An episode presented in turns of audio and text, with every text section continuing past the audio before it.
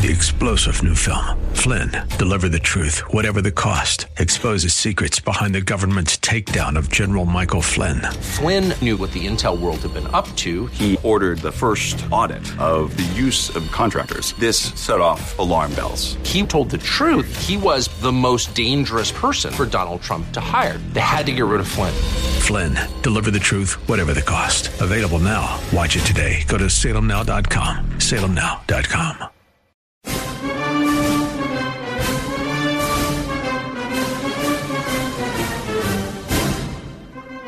You're listening to The Bob Zadek Show, a full hour of libertarian discussion with the smartest guests on radio. Live, spontaneous, and thoughtful. It's the show of ideas, not attitude. And your calls are welcome at 424 Bob Show. Now, your host, Bob Zadek.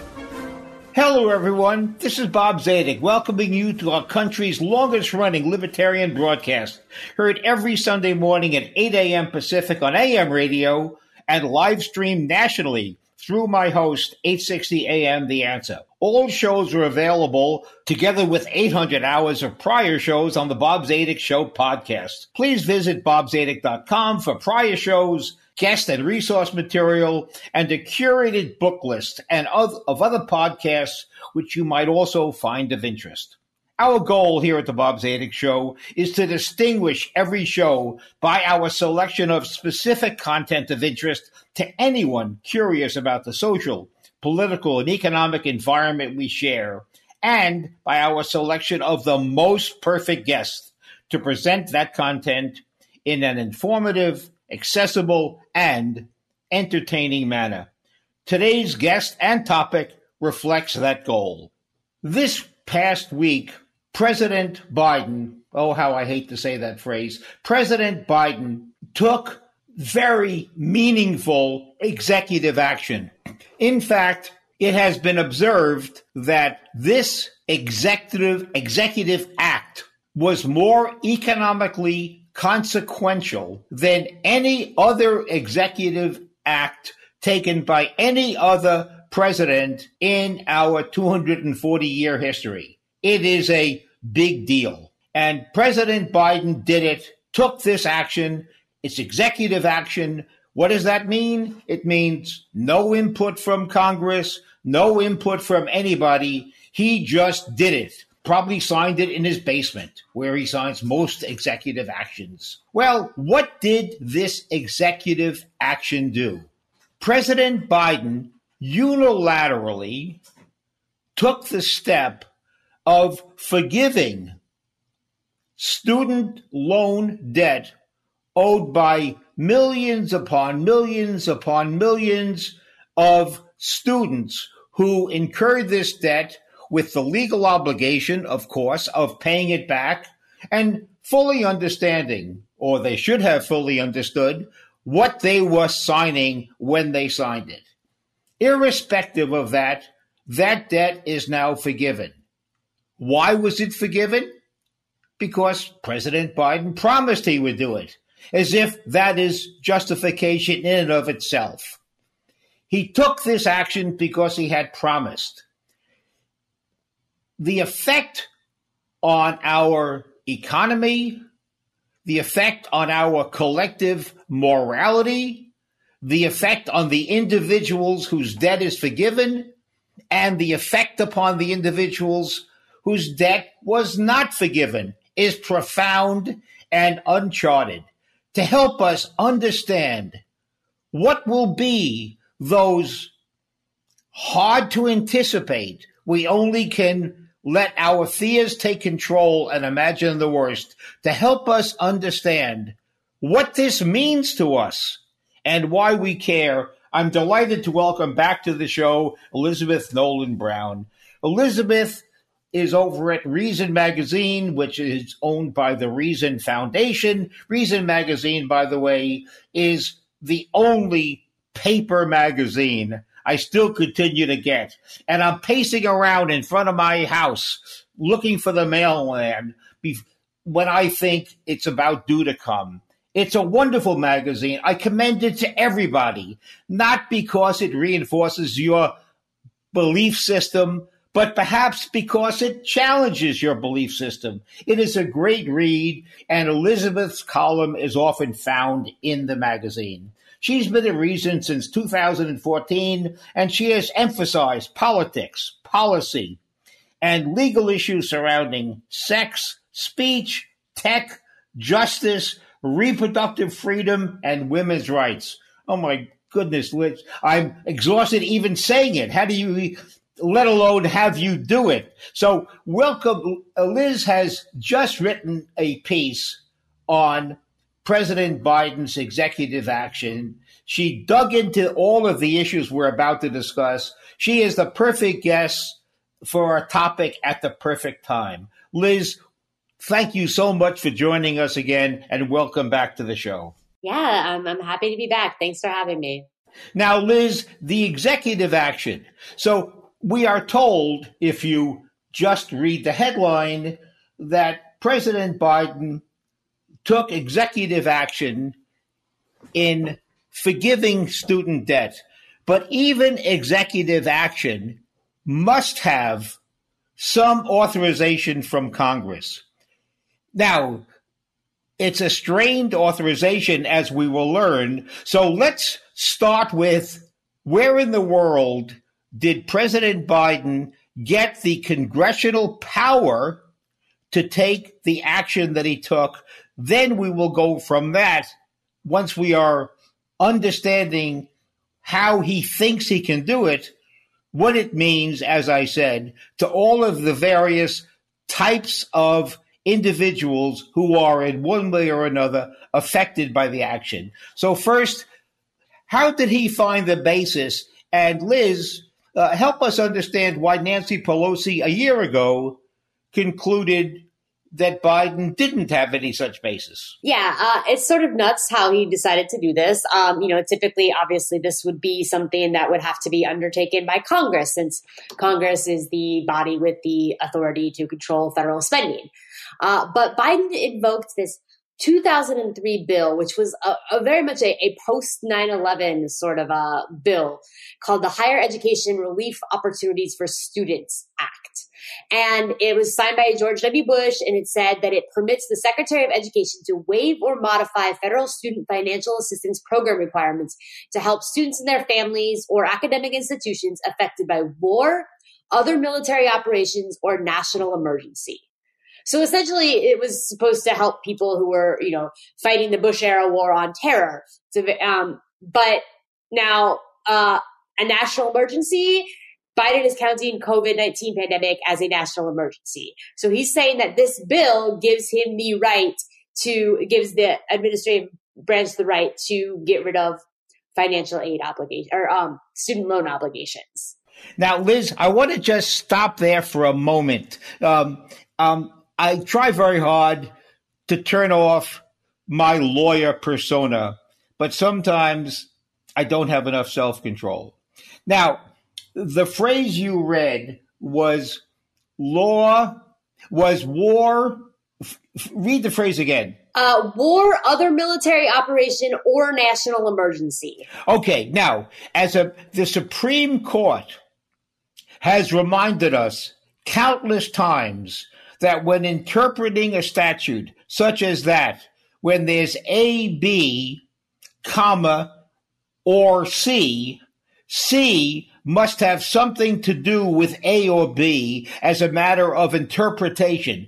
That is unchallengeable. That is how the Supreme Court tells us to interpret a statute. So the two words before it relate to military action of one form or another, and then or Supreme Court will tell will presumably tell us again, we hope, that COVID is not like a war or military action. And therefore, he doesn't get to do that. But it doesn't stop Biden. Remember when Biden uh, took steps involving moratorium on evictions, he knew, he acknowledged this is not going to succeed, but it'll succeed for a few months till it goes to the court.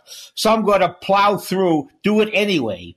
And Biden is presumably doesn't care if this is reversed later. He then can say, I got my ticket punched. I did what I promised to the progressive left. So don't yell at me, yell at the Supreme Court, and let's pack it and get rid of that. So I just wanted to make that point, uh, sneak in a bit of statutory interpretation. Now, please continue. Yeah, definitely. No, and I think, you know, it really speaks to also how executive power when we when we're expanding executive power people think like oh like it'll just be used in this particular circumstance though. But how much that's that's not the case you know? How much people will stretch whatever sort of expansions of executive power that congress grants them to do all sorts of even more expansive things and which is you know what we're seeing here. Um, I, I, know that I mean I, I am not a legal expert, especially not in this in this realm, but uh, I know that eh, sort of opinions are mixed on whether this will from what I've seen, opinions are mixed on whether this will hold up or not. Um, my colleague Damon Root wrote about it, and he says a wonderful he, piece. He wrote a wonderful yeah. piece. Um, also in Reason, uh, there's another point I want to just sneak in, if I may. The clearly, when that statute was written in 2003, Congress clearly intended that the war or the other military action would have caused the problem that the president was going to relieve. Now, COVID did not cause students to incur debt. It didn't cause any of that. Uh, it may have somewhat, but it's not clear, affected their ability to pay it back. But he could he could postpone it and say, okay, we'll give you a moratorium and then catch up later, which is what they did with uh, with mortgage payments, and it's what they did with rent payments. But Biden took two events that really had not much to do with each other and hooked them together. And in reading the piece and in reading your article, I asked myself, what if there was a flood? Or, or what if there was uh, something, a national emergency like a drought, would that be the basis, according to Biden's interpretation of that statute, to forgive forever student debt? The most rhetorical of questions. No one can answer it. Liz, I dare say not even you and not even me. I wanted to just throw that out there, but please continue with your explaining to us what Biden has done. Uh, I mean, I think that that sort of is pretty much sums up what his his justification for it, which is just a very, like you said, a very stretching interpretation of a law that was written for totally different circumstances and just sort of hoping that it will pass muster or that if it doesn't pass legal muster in the long run that it at least yes will pass legal muster a long enough for it to affect the maybe the midterm elections coming up or even just you know it could stretch out for years in courts and he'll still get to sort of coast on like well i tried to do this good thing and, and other people blocked me. Now the uh, as you have indicated in your piece obviously forgiving debt has profound economic effect on the country. We'll drill down, Liz, as you did in your piece, and try to pick out discrete segments of our economy who are affected more than others, one way or the other, and where the executive action is more unfair to them than to others, as you have in your piece. But first, in the broad sense, what's the economic effect of this forgiveness. After all, Biden is not writing a check. He's not increasing anybody's taxes, or is he? We'll get to that. So tell us about, in the broad sense, the economic effect, both in terms of what it is and how much it is, uh, by President Biden taking this executive action without the input from Congress. Right. Well, so he's, you know, he's going to wipe out between 10,000, eh, up to 10,000 for some people and up to 20,000 for other people. Uh, people who are making under $125,000 per year. So this could result in millions of people having their student loans wiped out to the tune of hundreds of billions of dollars. And the economic effects of this, like you said, it's not like they're, you know, the government isn't directly cutting a check, but the government won't be getting this money or uh, a lot of the money which was lent by federal lenders. And I think the, the biggest worry though is that it's going to be inflationary. Um, one, you're giving people, you know, people will have more money in their pockets. And so that could lead to more spending and we could, it could raise inflation at a time when we're already dealing with a lot of inflation problems. And second, that it's going to be specifically inflationary towards education prices. Um, because, you know, if one of the biggest problems with why tuition has gotten so expensive is because colleges realize they're not actually competing in a free market system. You know, so much of this is subsidized by federal loans, uh, by by student loans that are backed by the federal government. That they can just raise prices and raise prices, and people will keep paying them because they're like, ah, I got loan money. So that's already a big problem, and you know, this could mean that it's going to have even more give them even more incentive to raise prices and think whatever because people are going to think now well, okay, whatever. If I if I take out these bigger student loans, then I will probably just get them written off too, you know. And then colleges can just raise the loan the their education prices even higher. Let me uh, to add to what you have said. Uh, you had pointed out that colleges will just raise tuition. Of course, that's not you getting into a uh, depression fantasy. The history has been that there is a direct, nobody can challenge it, direct relationship between availability of student loans and the cost of colleges. And many economists, most economists, have observed that there are two segments of our economy where inflation is greater than in the overall economy. And that is healthcare and college tuition. What does healthcare and college tuition have in common? What they have in common is the customer never knows nor cares how much something costs because someone else is paying. When you don't have a customer causing pressure on the seller, whether it's a doctor or a university, when you don't have a customer bargaining for lower price, the price just goes up. Anybody would do that if the buyer doesn't care. So the effect of the availability of student loans is that students are spending somebody else's money, like when we go to the doctor because the, we're spending the insurance company's money. So once students I'm sorry. Ahead. You were going to oh, no. No, I, I was just going to agree with you and say, right. I mean, it's already hard enough, I think, for you know, young people, 18 year olds, however old they are, they're starting college, to, to sort of imagine the idea of paying back a loan. I mean, it's all just nebulous. It's like, ah, well, I'll take out this money and I'll have to pay it back. But they don't, you know, maybe think so much about interest or maybe they overestimate their future earnings. They just, it's already hard enough, I think, for, for young people to really imagine what it's going to mean to pay back a large loan.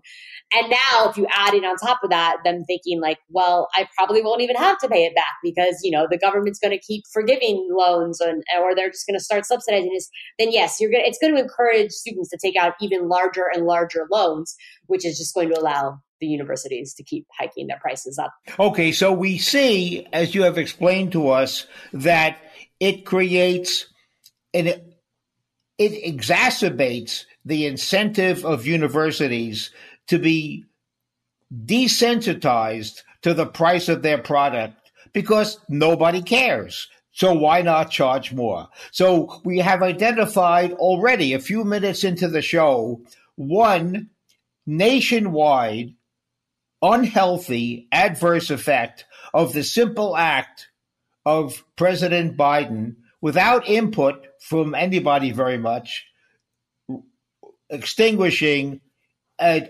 unpredictable, we don't know how big it's going to be, portion of student debt. Now, what about the effect upon the students whose debt was not forgiven, either because they don't qualify for the $125,000 income by the way, I'm going to come back to that concept of $125,000 of income because it, it, it isn't clear. I haven't read the executive order yet, but it isn't clear to me how you measure that. Is it taxable income?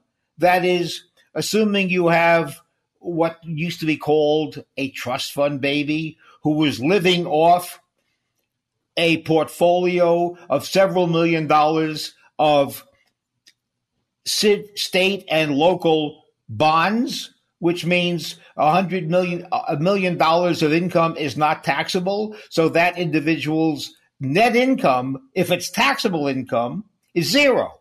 Or is it something else? If it's something else, what do you do with deductions? So all of that is lots of luck, guys. But I just wanted to mention that in passing because I think it's you can't tell it. So, what about the effect on the rest of student debtors who don't qualify or who have paid back the debt or owe a lot more?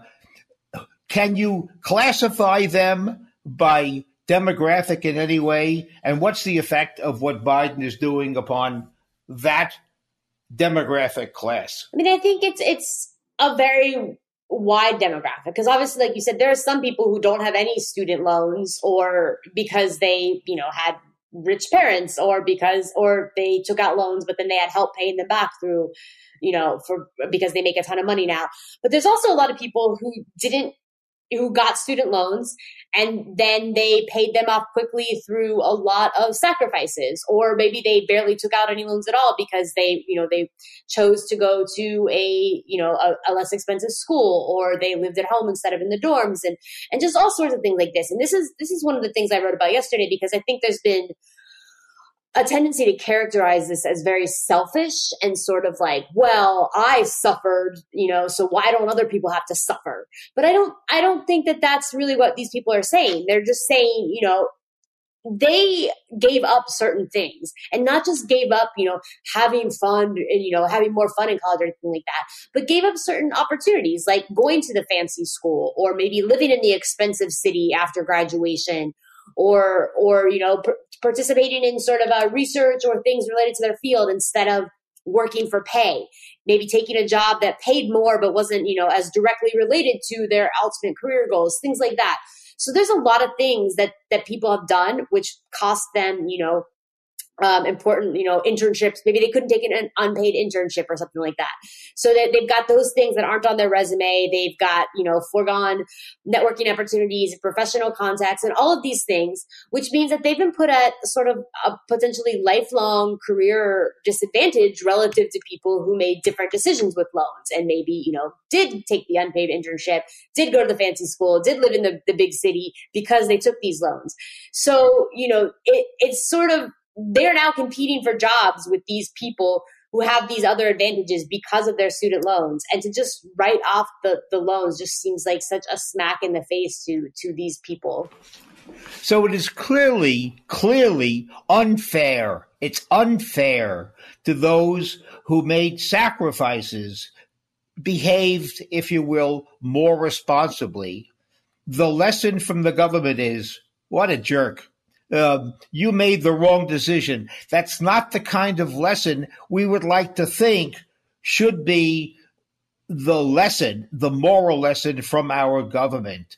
Now, so that's the effect upon the student debtors who didn't receive the money. But I dare say, putting aside the fact that the student debtors who received the 10 grand are 10 grand to the good, but are they really better off? What has happened to the life lessons they are being taught, even though they get relieved of 10 grand? They are not emotionally, morally unaffected by this gift.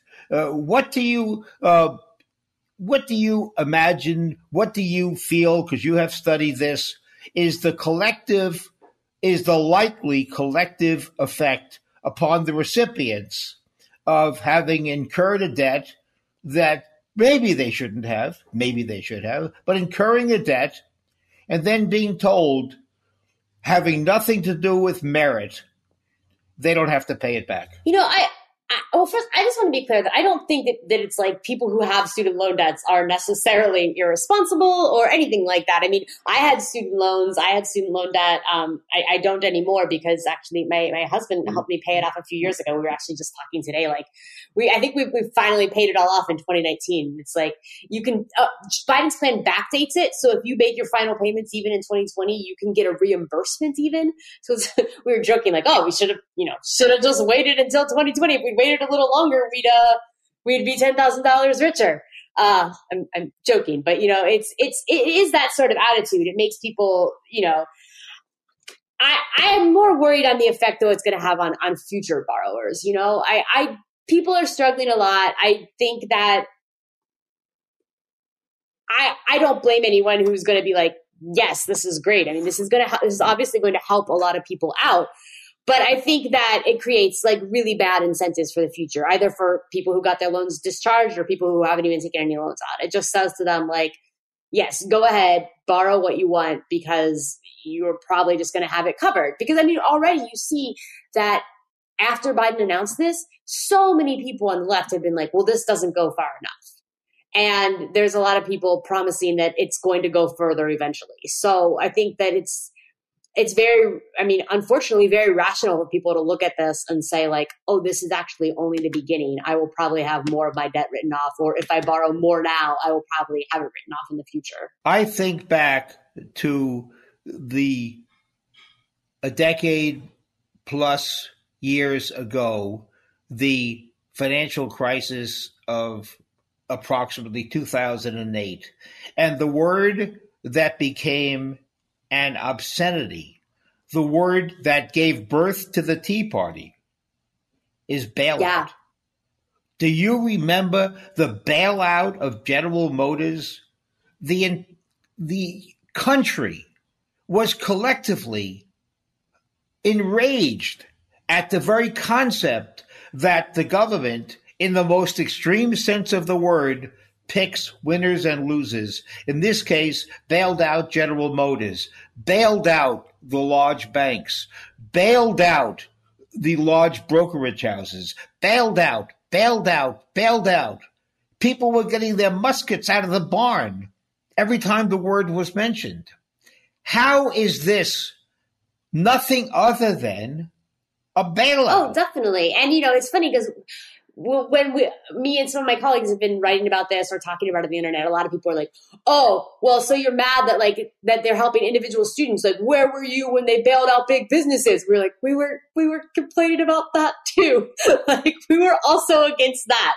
Um, yeah, but no, I mean, it's definitely the same concept, and I think it's also it's it's notable that this is essentially a middle class entitlement that he's starting. You know, I mean that that's I think another reason why it seems so. Um, morally wrong really is because this isn't this isn't this isn't aid that's going to the poorest people. This isn't aid going to people who couldn't even you know go to college. This is aid going to people who who actually have gone to college and are making up to $125,000 a year. It's just it's very silly to say that someone who is making $125,000 a year can't afford a few hundred dollars a month in student loan payments. And, or, you know, like uh, I have a, a, someone I know whose wife is a doctor and she is under the threshold right now, but she was going to, in like six months, has already has this job lined up where she's going to be making a, a lot of money. And it's like, so you've got those people too, like people who like maybe right now are under this threshold and are going to be making way over it very soon. Like they also could afford to pay back their student loans. So it just it feels like we're yes, we're taking money from, you know, from to give to people who don't need it. So it certainly is a wealth transfer to the middle class or upper middle class for sure. The demographics show that that is not really disputed. The other the other half of that, a transfer the word transfer means from to. That's what a transfer is. It is to, the to part of the word transfer is upper middle class or middle class people, hardly in need of debt relief. What about the from? What does, and of course it's early in the game, but from your reading, what do the economists and those who study this stuff tell us about who's going to bear the brunt of the from? From whom is the transfer made? We know the, the two part of it. Tell us what you believe to be the from part of that transfer. I mean, this is where it gets a little tricky because this, like you said earlier, this this isn't a, a, direct tax on anyone. So it's you know, and they're saying, well, this is money that that the mm. government is owed, but it you know it's just writing it off. So it's not like the government is spending this money. It's just not. It's just letting letting these debts go. But, you know, that effectively means that it's not getting a lot of money that it relied on. So it's going to have to make up that money somewhere, which seems like it's from what we know, it's not going to make up that money by cutting spending elsewhere. So it does seem like it will cause eventual rising in taxes. Oh, and, and, you know, so they say like, oh, this won't actually, you know, this isn't actually taking from taxpayers because it isn't directly doing that. But, you know, federal federal money has to come from somewhere. It is obviously going to lead to uh, you know needing to make that money up. Now, in this in this conversation about debt forgiveness, what isn't mentioned, and it just because people just don't know about it, is that I would imagine the typical student which has debt probably student loan debt is the major debt they owe. They probably don't owe much other, maybe some credit card debt, but it's student loan debt. A student which owes student loan debt can always file for a bankruptcy case. Now, that's not so drastic. It's a proceeding in bankruptcy court. Basically, you file some papers, you pay a lawyer about a thousand dollars, maybe less, and you get you can get get that avoided if you can't afford the thousand dollars. And as a result of that, your debt is forgiven. But it's overseen by the court. Now, there's a catch. Congress years ago was worried about doctors incurring who are not going to be poor, incurring hundreds of thousands of dollars of student loan debt. In other words, you go to medical school on somebody else's money, and then a doctor has a medical degree, has a medical license, owes 300 grand or more, is about to go into practice, files a bankruptcy. That doctor has been supported by his wife for four years while in medical school, has no assets, goes into bankruptcy, discharges this, the medical debt, and now uh, gets the earnings of a doctor. That offended Congress. So Congress said you can't just discharge your student loan debt. You have to make a good faith showing that you tried to pay it back and you can't. That seems kind of reasonable so that if you're disabled, you can't get a job, or you had an illness, you can't get a job, or nobody wants to hire you, and you and a judge said, "Okay, you tried." Now that's a stand that I could live with, and that already exists. So before we focus too much on the student, they don't need ten thousand dollars of debt forgiveness. They could get the entire debt forgiven under existing law without Biden's help. Thank you very much. Without Biden's help, but they have to show they tried to pay it back. I kind of like that standard. Let them show they did their best. And if they still can't pay it back, they shouldn't be saddled with this debt for the rest of their lives. That works for me, but nobody in no discussion was that mentioned that as given that the student doesn't have the money to pay it back. There are adequate remedies without Biden's political gift. Yeah, I mean, and there are also just all sorts of ways to have your student loan deferred, and there are graduated income payment plans. I mean, I for many years was on was paying very very minimum um, payments every month because I was making very little when I first started out. And you can you can go there and say, you know, I think I was paying sixty eight dollars a month, and I know, like you know, and then as I as I made more money, I eventually started paying more. But there are all sorts of ways you can go out there and do that, and you could have the interest sort of suspended during that time period. You can have you can get hardship deferrals if you're out of work or if you're just making um, very low income. You can have them deferred, and they will say, you know, we'll just put everything, including interest, on pause, and you know, you can come back and pay it. So, so yes, it's also there are, in addition to what you said about bankruptcy, there's also just they're very flexible in the way you pay them back. It's not like uh, you know they're like you you know you get out of college and you have to you have to start immediately paying this back at this much per month. I mean, a lot of these loans there's there's very much ways that you can take your time paying them back, and they're very forgiving about it. And the federal government, we most of us will remember that there was a time that at, at one time student loans didn't involve the government at all. They were private loans like a car loan or a house loan. You went to a bank and you got a student loan. And then the government got involved and first they to encourage banks from making loans to students, they the federal government historically first got involved. It said, "We'll guarantee the student loan." So banks, you do the lending, you do the administration. If you don't get paid back, we'll pay it back.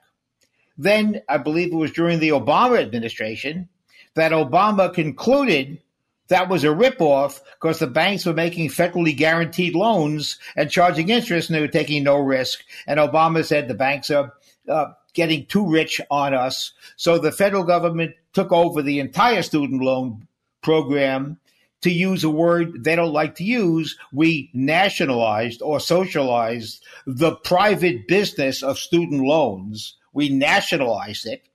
And now we have the system we have today where students get unlimited money without regard to ability to pay for unlimited amounts to, to spend irresponsibly so long as they give money to a school it doesn't have to be of any value.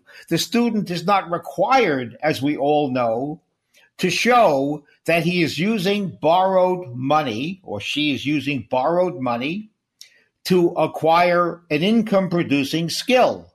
So it's a good investment.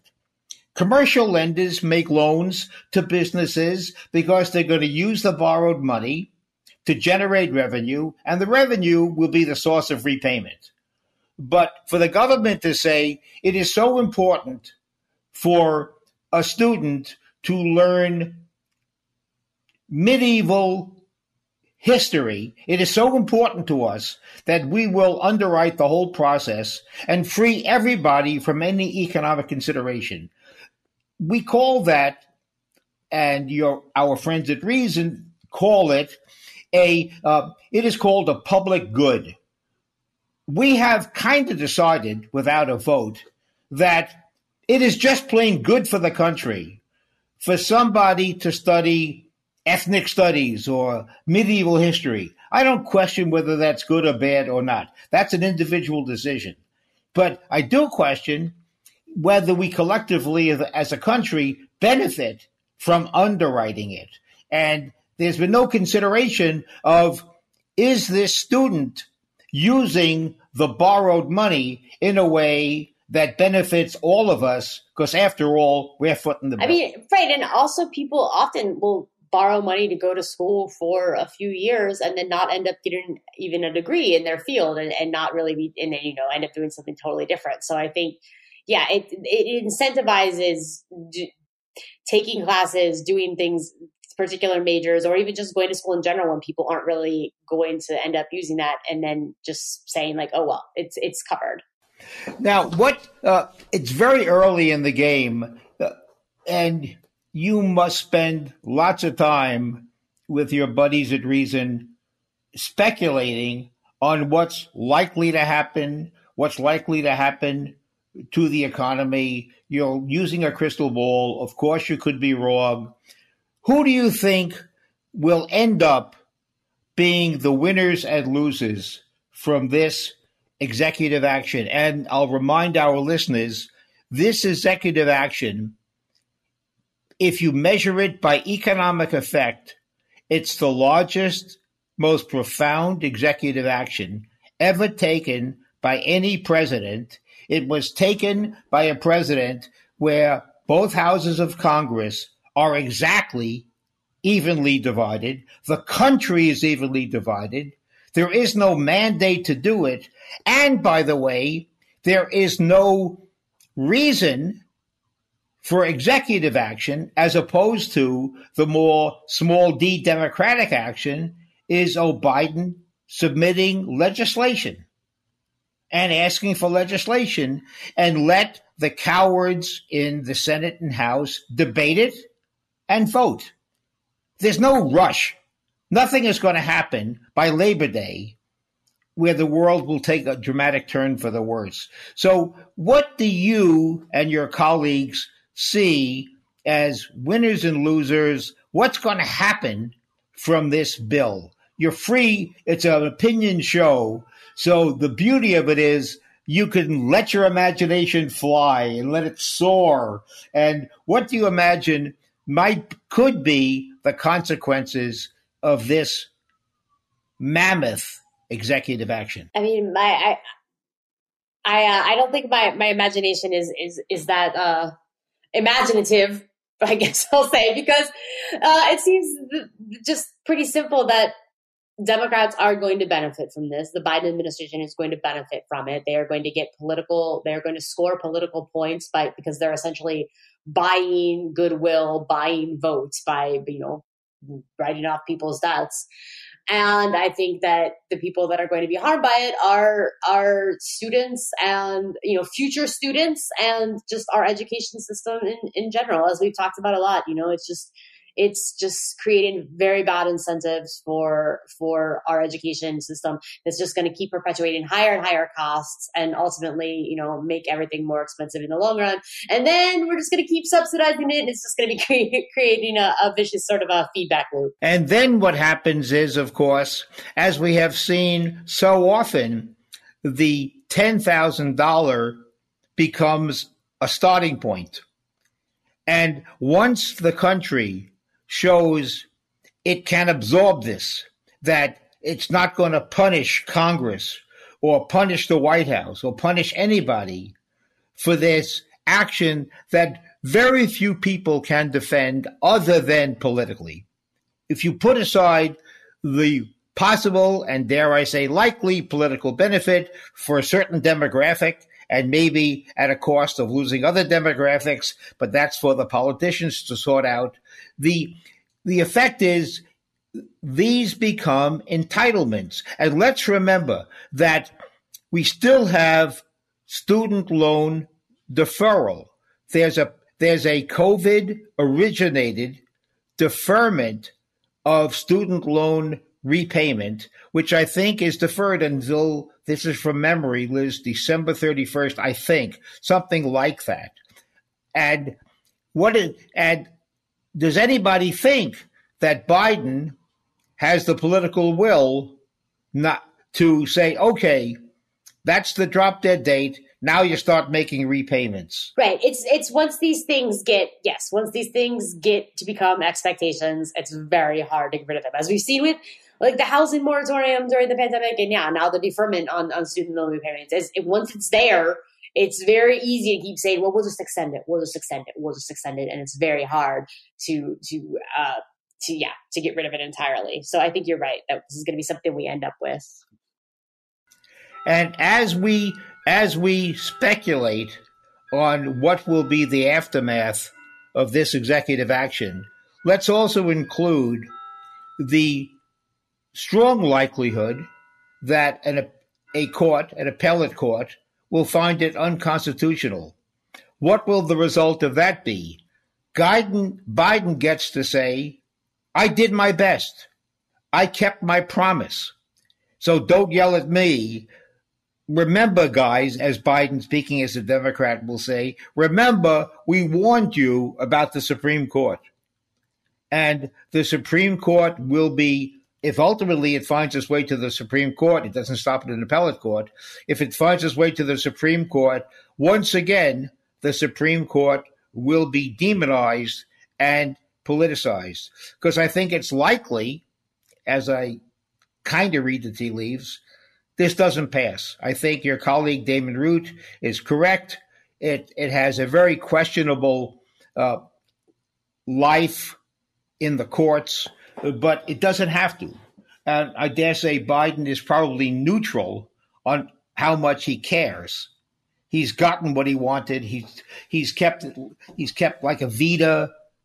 He's kept his promise, although I don't see. Um, um, so he's kept his promise. It's off his plate, and he now has the Supreme Court to demonize. And when I mentioned Damon Root, I just want to mention to our listeners that Damon is a, a writes on legal issues and constitutional issues for Reason magazine. He is one of Liz's colleagues over at Reason, and he has just published a piece uh, on this very issue. Again, a compelling read. So, what I know you don't, you're not a political, you don't wallow as I don't in the day to day politics, but who are the demographics who, who are likely to change their vote? The first part of my question is obvious, the second is the more subtle. Who is likely to change their vote in support of Biden because of this? And who is likely to change their vote from independent to against Biden because of this action? I don't think that there's probably very many people likely to change their vote um, against Biden because of it. I think that most people who were already going to be, you know, who are opposed to this action were already going to be against Biden. So I think that again speaks to the, the why this is good politically for him because uh, there might be some people who are just sort of centrists or sort of apolitical who are on the fence who would think, oh, like Biden's going to forgive my student loans. Okay, that's you know, people people if they're voting from self interest, it's like, hey, why not? So I think, yeah, it's got it's got more definitely more advantage to to him than than not, or or to the Democrats than not, because hopefully Biden's not going to run again. But there is probably one large demographic that might be in play as a result, and that's uh, working class Hispanics who are not who are well, you can't generalize about an entire segment of the population, but when you do these studies, you count the heads and you count the numbers, and the number we discussed earlier, working class, high school educated workers will statistically bear a large brunt of this wealth transfer from them to the middle class and upper middle class. That's going to include the demographic class that is very much in play, which is the uh, the Hispanic working class, especially immigrants. And I think uh, that they will find this whole step to be quite offensive. Uh, but we'll see. We'll see. Uh, we have only a couple of months to wait. Uh, so, Liz, one last, as we run out of time a bit, uh, one last issue I want to touch upon. From your reading, what has been, if there has been, a consensus of economists on the effect of this? It's kind of speculative because it depends upon how many students take advantage. Well, that's nonsense because they're all going to take advantage. Why wouldn't they? Because they feel uncomfortable. But what will be the economic effect? You hinted at it, but I want to remind our audience on inflation, which is very much in the news. What will be the inflationary effect? Oh, Biden says that it will not have an inflationary effect. It will it will be a spur to the economy. But he, in in defending it, he makes a strong case that it will be inflationary. The the effect on inflation of this profound economic step that Biden has taken by by executive action? Yeah, I mean, again, I think that there's not really been a consensus because there's there's a lot of politics involved in in how how different economists are interpreting this. But yes, there are a lot of there are a lot of economists w- warning that this will raise inflation. Um, I, I, I thought um, Lawrence Summers put it put it well. He he had a tweet thread on it and said, you know, every dollar spent on student loan relief is a dollar that could have gone to support those who don't get the opportunity to go to college. It's spending that raises demand and increases inflation. It consumes resources that can be better used helping those who did not, for whatever reason, have the chance to in, attend college. And it'll also tend to be inflationary by raising tuitions.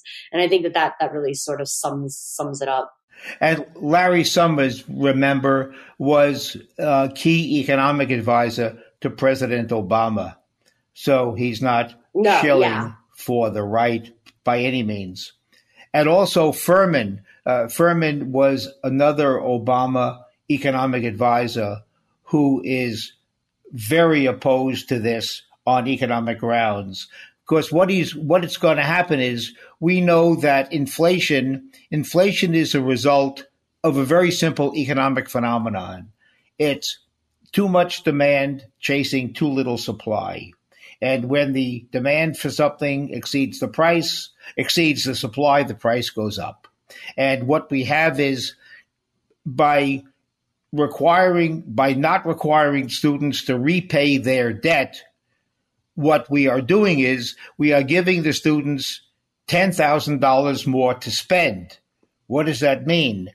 That's several billions of dollars increasing demand because that's spendable money almost immediately. Now, the whole $10,000 isn't available immediately because the students don't get checks. They just are relieved of the monthly payment. But collectively, it's a big number. So all we have done is further increase demand while we have the Fed trying to tamp down demand by reducing the money supply and increasing the cost of money by raising the interest rate. So that's what's going on as a direct result of President Biden trying to honor and in fact honoring a campaign promise. Now, Liz, as we as we wind down and regretfully, as always, run out of time on our show. Uh, tell us what projects you're working on at Reason Magazine and how our audience can follow your work. Uh, I, I write a morning newsletter, a weekday morning newsletter for a reason called the Reason Roundup. So you can you can find that on reason.com and subscribe. It just sort of covers uh, whatever is happening in the news, but from from a libertarian perspective. Um, I also tend to write uh, longer pieces for us. I'm working on right, right now in defense of algorithms. Um, so you can find my work on reason.com and you can find me uh, on on the internet on, on Twitter and Instagram at en brown. Uh, also, also I should say I, I, I co-run a libertarian feminist group too called Feminists for Liberty, and you can find us at feministsforliberty.com feministforliberty.com and you're you're shilling for the algebra lobby in defense of algorithms. I am shilling for for big math. So Liz, thank you so much for your time and for your wisdom on and and on the student loan executive order and for calling our attention to both student loans problem with sexuality and feminism in America you appeared on my show a year or so ago on that topic and for all the work you do at Reason Magazine. And most importantly, thank you to my listeners for giving me an hour of your time uh, today. I hope you are, have found it to be worthwhile. Thank you so much to Liz. Thank you so much to my listeners. And I'll be back again next week. Thanks so much. Thank you.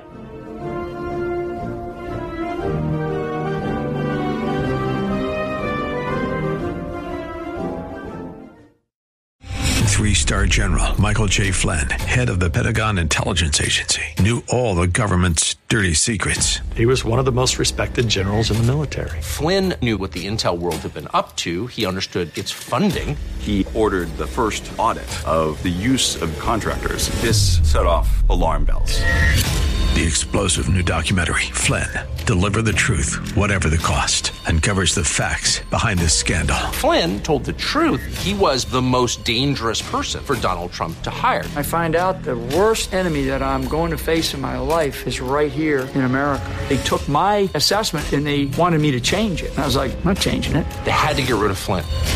with in depth interviews, archival footage, and never before seen personal records of the man behind the headlines. I just felt like I was drowning. Flynn, deliver the truth, whatever the cost. Available now. Watch it today. Go to salemnow.com. Salemnow.com.